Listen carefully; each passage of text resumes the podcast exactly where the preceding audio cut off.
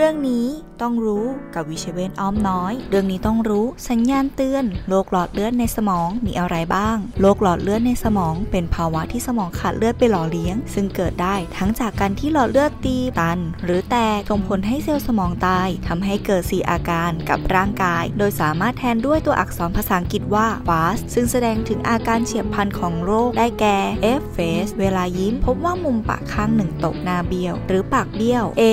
arms แขนอ่อนแรง ยกแขนข้างใดข้างหนึ่งไม่ขึ้น S speaks มีปัญหาในการพูด แม้ประโยคง่ายๆ ก็พูดลำบาก พูดไม่ชัด ฟังไม่รู้เรื่อง T times หากเกิดอาการต่างๆ เหล่านี้ขึ้น ให้รีบไปโรงพยาบาลโดยด่วน และต้องได้รับการรักษาภายใน 4.5 ชั่วโมง เพื่อการรักษาชีวิต และการฟื้นฟูให้กลับมาเป็นปกติ หรือใกล้เคียงคนปกติให้มากที่สุด ดูแลชีวิตด้วยจิตใจ